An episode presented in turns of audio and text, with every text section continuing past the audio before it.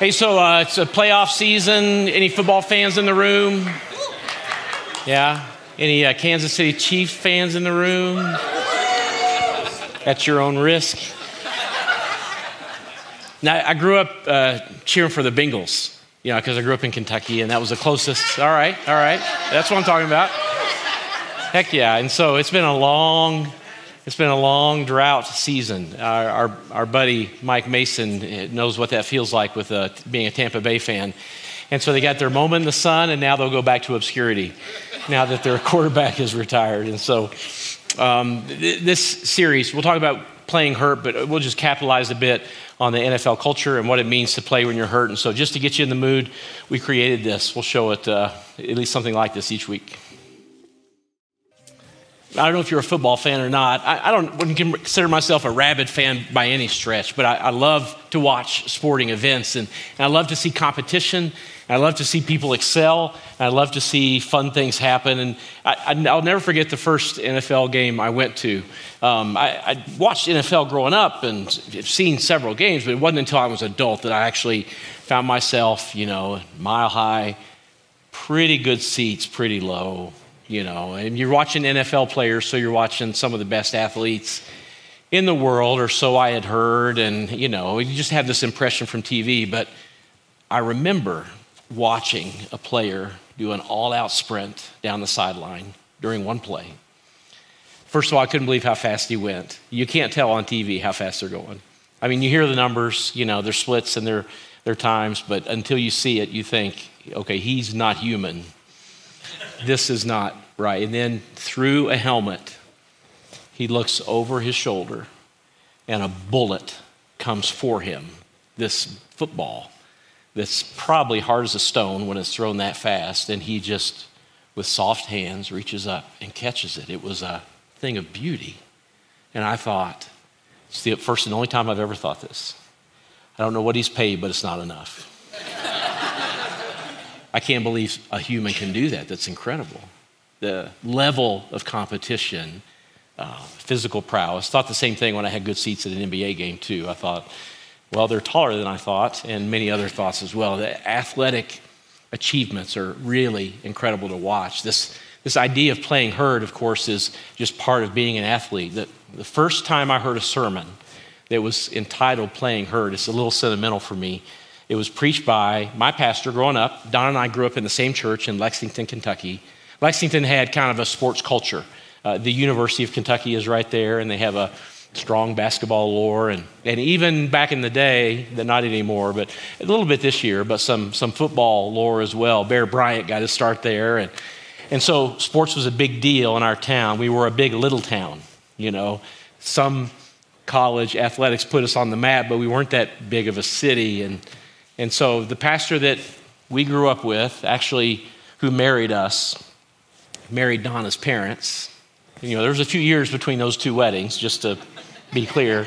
I mean, I know it's Kentucky, but it, it was still a, still a few years between them. Baptized me and my family. It had a lot to do with me being in ministry and, and my dad coming back to church when I was a little kid. And he led this larger church in central Kentucky in Lexington and he, he preached this sermon called Playing Hurt. He did when I was in high school. And then he began to preach the same sermon every year on the same day. You know what day it was? Right, Super Bowl Sunday. In fact, he's more known for this sermon. He's his past. He, he passed away just uh, just a few years ago. He's more known for this sermon, and not the one I'm going to preach. Mine's different. I couldn't preach his again. Um, it was 30 years ago. I listened to it this week just for nostalgia purposes. It was really interesting to hear somebody preach something that's 30 years old. Some things don't age well, you know what I'm saying? So, uh, he's more known, Super Bowl Sunday was a bigger day. He's more known for that sermon than almost Easter Sunday, really, at our church. It became his thing, and, uh, and, and pastors all over the, the country would watch it, churches would watch it, all that sort of thing. But this idea of playing hurt has captured my imagination as we've come out of COVID for lots of reasons. Many are obvious to all of us, but the things that are connected to playing hurt deserve our attention right now because the world is in desperate need for people who are in the game, who have decided we won't sit on the sidelines. We will not just be bystanders. We won't allow culture to be hijacked by a few, whatever you think the few is. We will engage in a way that allows us to be a part of what's happening right in front of us. You're needed and it's necessary. It was through this sermon that I learned about a man that was in our church. I had no idea he was in our church. I had never met him. It's a larger church. His name's Tommy Bell, and he was an NFL referee. Uh, and that's not all he was. In Lexington, Kentucky, he was an attorney, and so he had a successful law practice as well. But he also began, as a young man, refereeing games, all kinds of games football, basketball, you name it. And then he got so good at it, he got picked up by the Southeastern Conference and began doing some of their football games. And then eventually the NFL got some attention his way. And so he entered the NFL, it's kind of unusual, as a referee. Now, I don't know if you know much about the officiating teams of the NFL, but there's all sorts of people in striped shirts out there, all sorts of officials on the field. There's some judges and line judges and back judges and all that sort of thing. But there's one man on the field that is the referee for every NFL game. And usually it takes a while to work up those ranks and become somebody that serves as an NFL referee. But Tommy Bell began his tenure as a referee and never looked back. He still practiced law on the side and in the off season, but he worked uh, many years as an NFL ref. In fact, he, he refereed uh, Super Bowl three, head referee for Super Bowl seven, and several championships. And he was a, a pretty unique man. In fact, he's the only referee that has refereed a Super Bowl and an NCAA Final Four. It's kind of unique. He was highly respected in the NFL and he retired in 1976. And when he retired, he was coming near the end of his season, and the season was an interesting season, if you remember much about football. And I've studied a little bit just to be sure I had my bearings. I was only 10 at the time, but that particular year in the NFL, there was a heated rivalry between the Raiders and the Steelers. They played earlier in the season, and it looked like it was going to be, you know, pretty down and dirty, physical. Maybe a few fights were breaking out. And they wondered if they would end up meeting later in the season. And as it turned out, as the season got near the close, after the first of the year, they ended up in the playoffs together. And they were going to play each other in the AFC championship game. It's Tommy Bell's retirement year. And so the NFL said to him, Hey, if you want, you can do the Super Bowl. We'd love to give you that. Or if you want, you can do the AFC championship game. And without missing a beat, he said, Oh, I'll do the AFC championship game fact, there was so much buzz about the Raiders Steelers game that year that they thought that riots might break out. You know, obviously the rivalry is super intense. They knew there would be at least some attempted fights on the field, and Tommy Bell, well, everybody thought he could be the one that would keep heads cool, and in fact, he did. Uh, a few penalties through the game, no fights whatsoever. Everything happened without incident, and the NFL announcers, all of the league referees knew. Well, that's because Tommy Bell was at the helm, and he took care of business.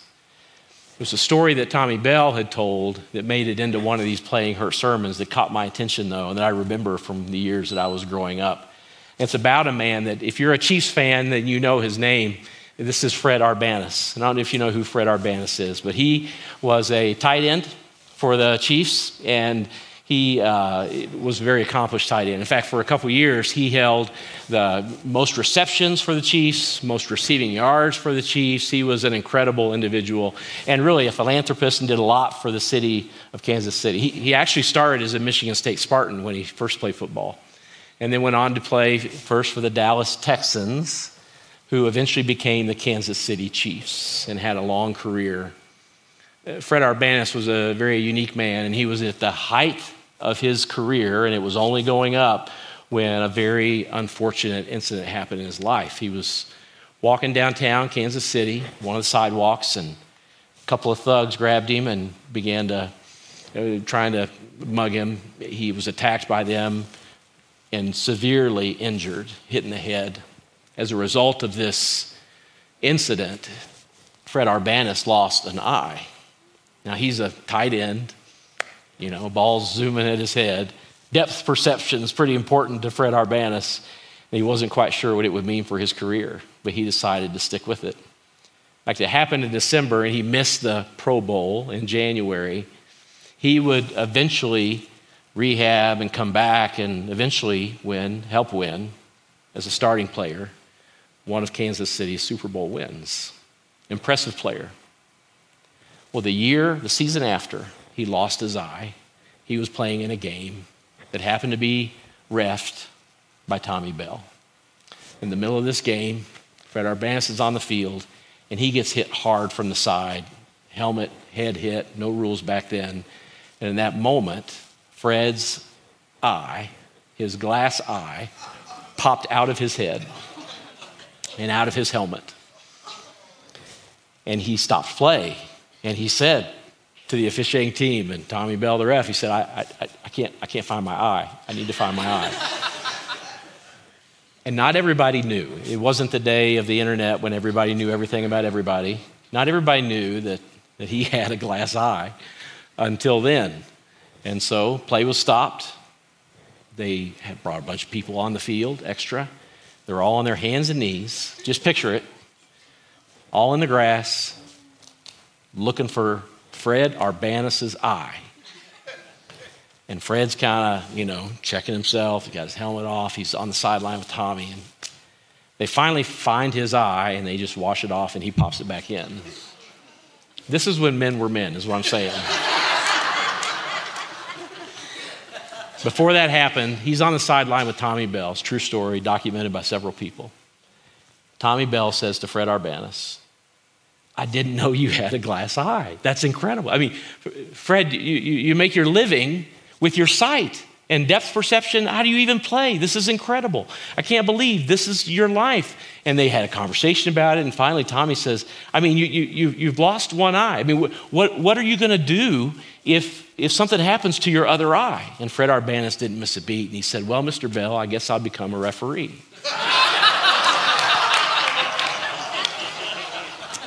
I just love that story. I, you talk about playing hurt and what it means to play hurt. People in the NFL, they know, they know what it's about. They know what happens. There's a, another pick. They're not looking for his eye, by the way. That's Fred Arbanas been over. Just a, just, a, just a different game. But in the NFL, it seems that playing hurt is just part of the deal. One NFL player says it this way Mark Lillibridge, whose name you probably don't know because it was because of ruptured discs that it ended his career. There is not one guy on any of the 32 NFL teams right now who is not hurt. All of them are dealing with some sort of ailment, big or small. And that includes the kickers and the punters. I love how he throws a little shade their way, even them, right? NFL players are expected to play through being hurt. So, not only is it a little sentimental to me, and not only is it especially appropriate for our moment in time, not just because of the pandemic, but because of our culture and how we treat one another, but it seems that playing hurt is the order of the day, not just for NFL players, but for us too. And not just that, but it's been the case for athletes all along. In fact, the book was written by a gentleman by named Pierce Scranton. Pierce was the uh, team physician for the Seattle Seahawks for years, and he wrote this entire book about treating and evaluating the Warriors of the NFL. One of the players that he had on his team for many of those years was a gentleman by the name of Greg Gaines, and Greg was a linebacker. And maybe you know Greg and his story a little bit, but he played hurt a lot. In fact, one of the chapters in his book is, is called the, the Toughest Players I've Ever known in the NFL, and Greg is one of them. And in that chapter, this is what he says This is what happened to Greg while he was team physician for the Seahawks. He dislocated his toe, he attached a steel toe, uh, little orthotic to his shoe, taped up his toe, and went back in the game. Dislocated his shoulder in the playoffs, popped his shoulder back in, and he went back in. After the game, tests revealed that he had a muscle tear, but Greg just snapped, strapped on a harness for the next three games. Also played an entire season with a dislocated finger taped up next to his other finger. He ruptured the long head of his bicep, kept playing anyway, and today Greg still has a big Popeye bulge on his bicep because it was never healed properly, never fixed right. During one game, he, tear, he tore open his finger. Dr. Scranton just stapled it shut without anesthetic, and he kept on playing. You can groan if you want, it's fine but only after rupturing several discs in his back did he decide to quit. Now, you can question the, the logic or the, the, the wisdom or even the sanity of playing that way. But there's something about playing hurt that teaches you and me about perseverance, about focus, about not giving up when it would be easier to just quit, and deciding that we will keep on even in spite of how we feel or what we experience in life. And it's not just athletics where this is the place. It's not just athletics where this occurs. In fact, when you read the New Testament, it seems like Paul goes to sport and athletic endeavors to compare life of faith with what it means to endure in some sort of physical contest. And he does it over and over and over again. He, says in 1 Corinthians, Do you not know that in a race all the runners run, but only one gets the prize? Run in such a way as to get the prize. And so, Paul, the Apostle Paul, who wrote the vast majority of what we have in our New Testament, he begins to articulate what it means to persevere and play while you're hurt in the context of his letters. And all he's doing is writing to people like you and me and saying, Look, I, I, know that faith is hard, and I know that you're finding yourself in a difficult, tough spot, but you need to push on just a little bit. It's about something else. It's not about what you feel in the moment. And I know the pain is distracting, but run in such a way as if you're going for the prize. And he knows I'm going to get the prize. He knows you will too. He's not naive when it comes to theology. Our theology is based on his inspired words. But he says, This is how you persevere. Even when it comes to the end of his life, he thinks this way. Paul does. He writes to his young protege, Timothy, in ministry. He says this I have what? Say it with me. Fought the.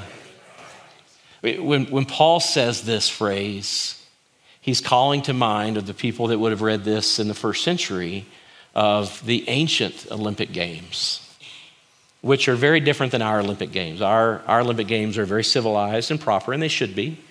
And we've, we've evolved a bit since, since then, haven't we? And so he's describing a boxing match. And their boxing matches were a little different, involved a big stone bench, a couple of men chained to them so they could not leave the bench, and fought to the death. In fact, Paul, when he says, I have fought the good fight, I have finished the race, I have kept the faith, he gives us this picture of a struggle, that faith is indeed a struggle, that it can be intense, that it can be relentless, and I bet you have felt that in your own life. I bet you have experienced that very thing. I bet there have been times, as Paul describes the struggle, that it resonates with you if you have ever thought, why should I bother? Maybe I should just throw in the towel. I'm not sure I can keep going. What's this all about? Why do we even do this? Whatever your this is, we all feel like giving up because it is a struggle. I think some of us are under the illusion that once we invite God into our life or we try to sort things out spiritually or we finally give up and let God have his way with us, that life will become one path of peace and ease or goodness. And one brief look at the New Testament shatters that illusion as a myth. And in fact, it is a myth. Faith makes your life more real, more rich, meaningful, but easier? Not really. In fact, there are many things about it that make it harder. I think some of us have labored under the illusion that, look, if I, if I do what's right, then things will go well. If I take care of business, God will take care of me. If I'm obedient, God will bless me if I work hard, I'll get what's coming to me. And we believe that there is a linear approach to life A, then B, A, then B. And this couldn't be further from the truth. I mean, it's true. You can do some things that will make your life easier, right? I mean, you ought to live within your means. That's just smart. You should live within your means. Debt's a bad thing, it'll weigh you down. All that's true. You should probably not cheat on your taxes. Prison time is really a big inconvenience in your life, and that's just not a good way to go. There are lots of things you can do to make your life easier, but even Jesus made it clear when he said, In this world you will have what? He said this, this, this prophecy that Jesus gives is true of my life and it's true of your life. In fact, odds are there's a significant amount of your either distance from faith or confusion about God or resistance to knowing Him or walking with Jesus that is directly tied to this statement and how difficult it is. Jesus didn't say, In this world you will have trouble unless you, he had no qualifiers. This side of heaven, this earth that we live on, it's got lots of trouble. And this is the beauty of the Christian walk, as far as I'm concerned, that the scripture paints a picture of something that is real and true and raw and honest, and at the same time, full of immense hope. Incredible, undaunted hope. And this is true in every story, every person you read about, and it's true in all the principles that you read in Scripture. In fact, our passage for today paints this picture better than any passage I think I could point to. And, and Paul, the Apostle Paul, writes this, and again, you'll, see, you'll hear some athletic language or some playing while hurt language. But he, he writes this in the, in, in the first person plural. And so we ought to all read this together, okay? If you're at home, you can say it out loud in your living room or wherever you are as well. So let's all read it together. Here we go. We are pressed on every side by troubles, but we are not crushed. We are perplexed, but not driven to despair. We are hunted down, but never abandoned by God. We get knocked down, but we are. That's right. And this is the beauty of the story that God is telling with your life and the powerful nature of what it means to read the truth in Scripture. This is absolutely a raw, direct, unashamed assessment of life. And it is filled right in the middle of it with undaunted hope, unmitigated hope, unashamed hope. And that hope is what we cling to. And we cling to it. Well, we have to cling to that hope. It's clear. He says, We are not crushed. We are not driven to despair. We are never abandoned by God. And we are not destroyed. And this truth, capital T truth, which means it's true for me and for you, for all people, all places, and all times, is what we cling to even while we watch the world burn. Because we know that Scripture makes it clear. Jesus says in Revelation, Behold, I am making all things, do you know what? New. Some of you do. And He is. He is making all things new, and it's true. And you say, Well, it doesn't look that way to me. This is the essence of hope believing in what we cannot see because we believe that God is at work. And it is real, and it will not fade and he is making all things new. In fact, Paul says in the letters that he is, this is the phrase, reconciling all things, all things, doesn't matter what it is, all things to himself. In other, in other words, we're all becoming along the same path, directly surrendered obedience, worship to God. And it may not seem like that to you with some people in your family or some folks you work with. But God, well, his promises are true, and they always, always come to fruition. And so we are not crushed, not driven to despair, never abandoned by God. We are not destroyed. I know you're playing hurt. And the reason I know it is because Paul says in the collective we that we are pressed and we are perplexed and we are hunted down and we are knocked down. And that is true as well. Most of the Christian life is learning how to hold these two ideas in tension. That there's hope to be had, and yet you and I, we're, we're playing hurt. In fact, almost every story in Scripture points to this tension as truth. And most people just have a hard time leaning into both at the same time because they feel like they are mutually exclusive, but they're not. They're both true.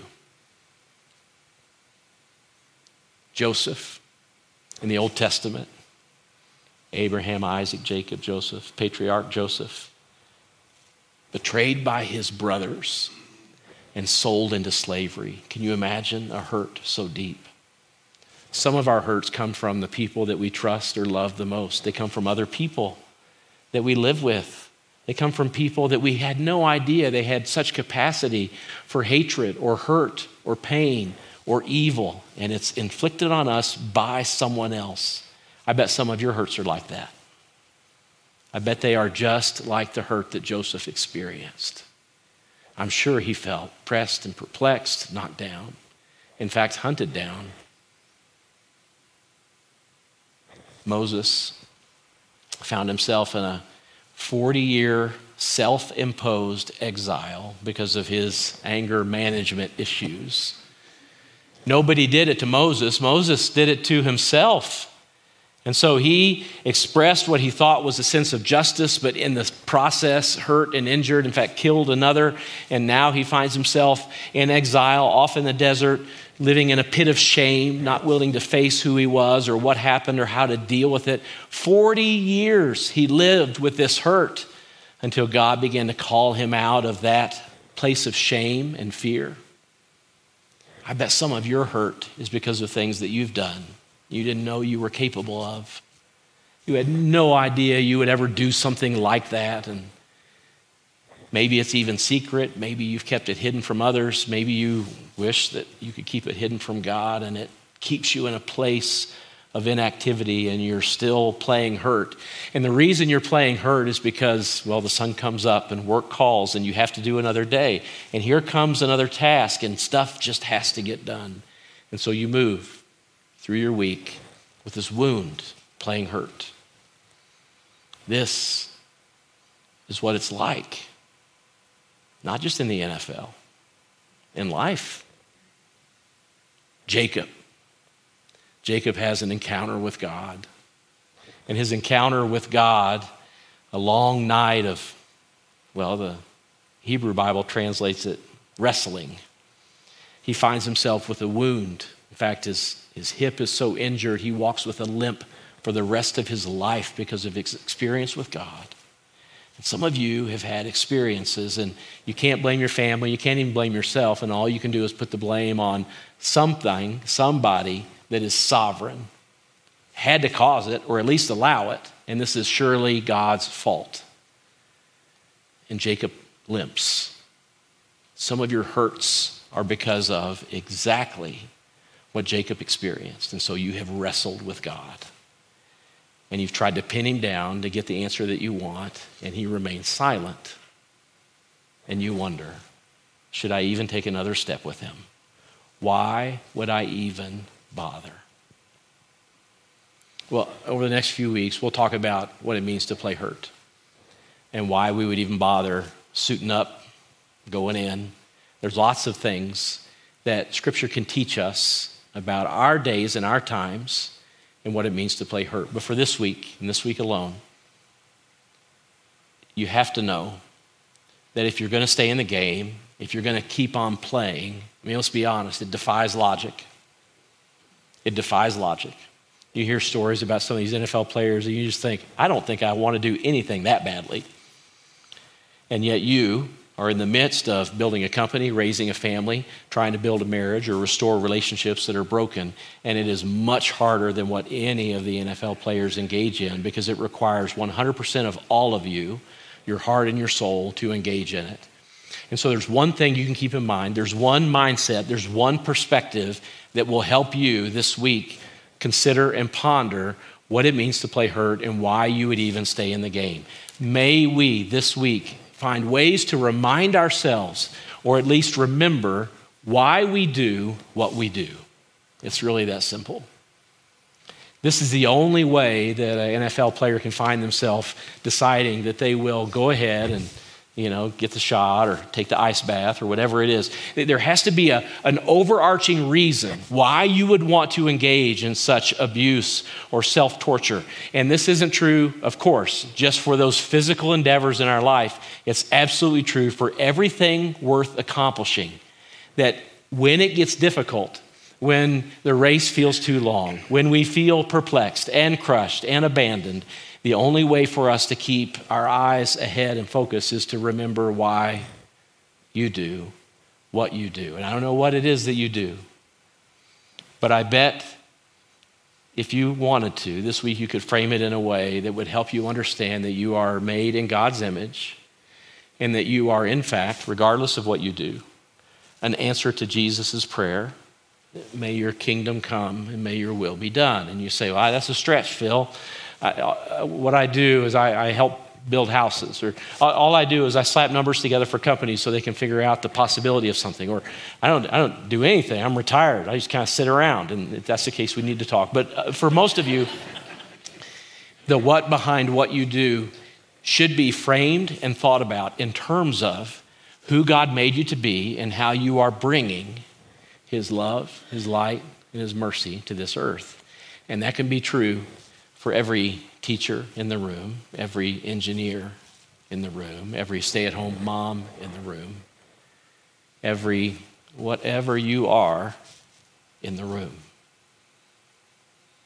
Donna, my wife, is a RN. She works in hospice work and she works in a, a inpatient care center. So it's people who are on hospice service. They have a diagnosis that means death is looming, impend, you know, coming, imminent. Not in days or weeks, could be months, but they also have acute symptoms, and so they're in their inpatient care center for a short period of time. So, over the last couple of years, especially, she's come home and she'll tell me about her day. She'll tell me about interactions she has with families. And these are families that are facing some very difficult circumstances, and they're trying to navigate the healthcare system. Anybody here try to navigate the healthcare system? It's a joy, isn't it? I mean, they just pay bills just right and left, no issue at all. So she's dealing with people that are in the most acute emotional circumstances. They're dealing with some of the most complex issues that we all deal with. So she'll come home and she'll tell me about an interaction, a conversation, and an interaction with a family, for example. And she's explained it to me, and she's a good storyteller. She matches their expressions, she even matches their volume, you know. She matches their phrases. She can remember direct quotes. So she tells me the whole story. And these stories aren't about any of you, I promise. Uh, and I'll say the thing that I think immediately when she's telling me the story about a family who completely lost their minds in the middle of the hospice hallway outside the door of their loved one's room. And I'll say to her, why, why, why are you going back tomorrow? Why would you sign up for that? You know, you don't have to work. You just come home. And before it's even out of my mouth, you know, we're just having a free flowing discussion, right? Before it's even out of my mouth, I know why she's going back tomorrow. Because in the middle of the pain or the struggle or the abuse or the egregious receiving end of what she experienced, she remembers why she does what she does. And she knows that some of these families are in the worst way possible and dealing with the most stressful circumstances that they could be dealing with.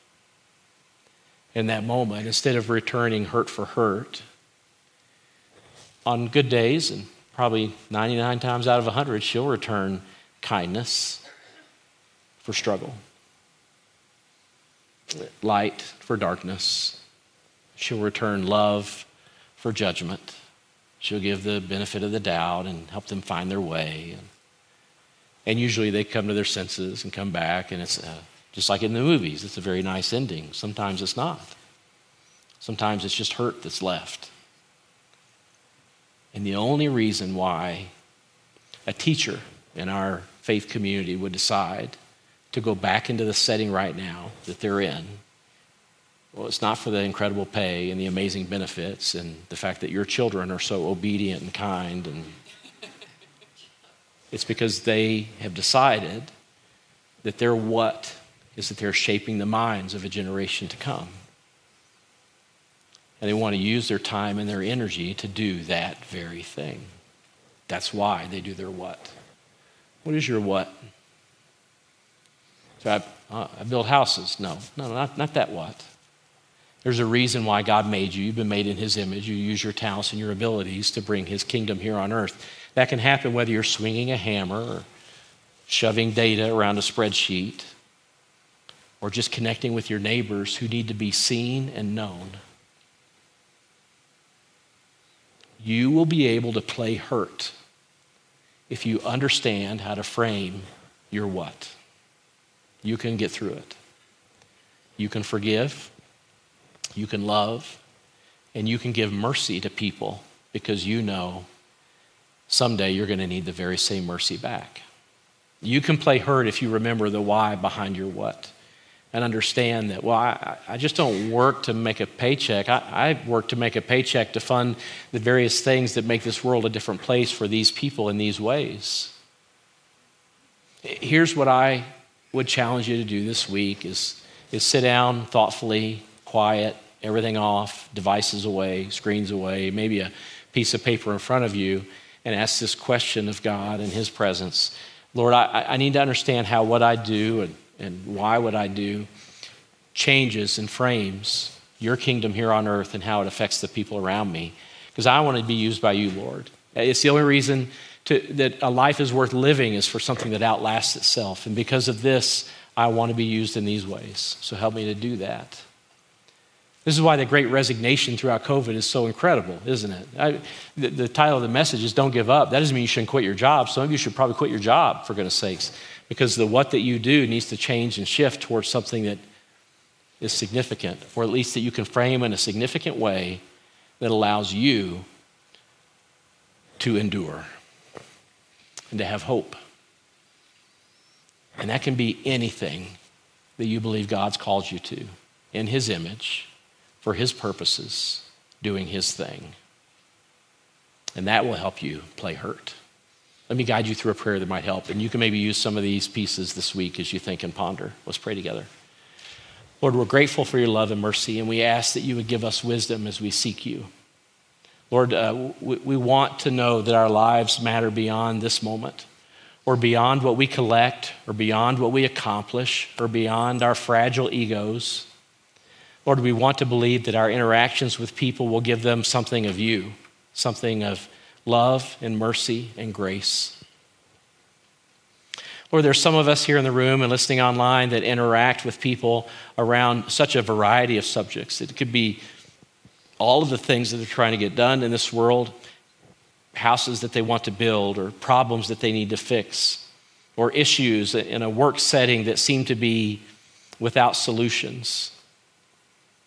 Or some of us interact with family members, neighbors, and friends and some of us are the recipients of their, their problems and their issues because we have ears and we're compassionate and we listen thoughtfully. Lord, you have placed us here to be instruments of your love and peace, of your grace. And we can easily get caught up in all of the issues that are pressing in on our culture. And we can forget why we're here and what we're to be about. So, Lord, would you give us clarity this week? Would you give each of us, me included, the, the wisdom and the courage to sit quietly alone with you and ask these questions? Lord, frame for us what we do and why we do it. Give us wisdom to understand. Lord, we need this, this hope that will help us persevere because we're all, every one of us, playing hurt in such significant ways. Some of us are physically hurt, some of us are emotionally hurt, some of us are carrying baggage of unforgiveness and bitterness that's been there for years. And Lord, we know that you will not fix that in a moment, but as we unpack it and as we seek you, we pray that you would give us the wisdom we need to persevere. And as Paul has said, that we would run the race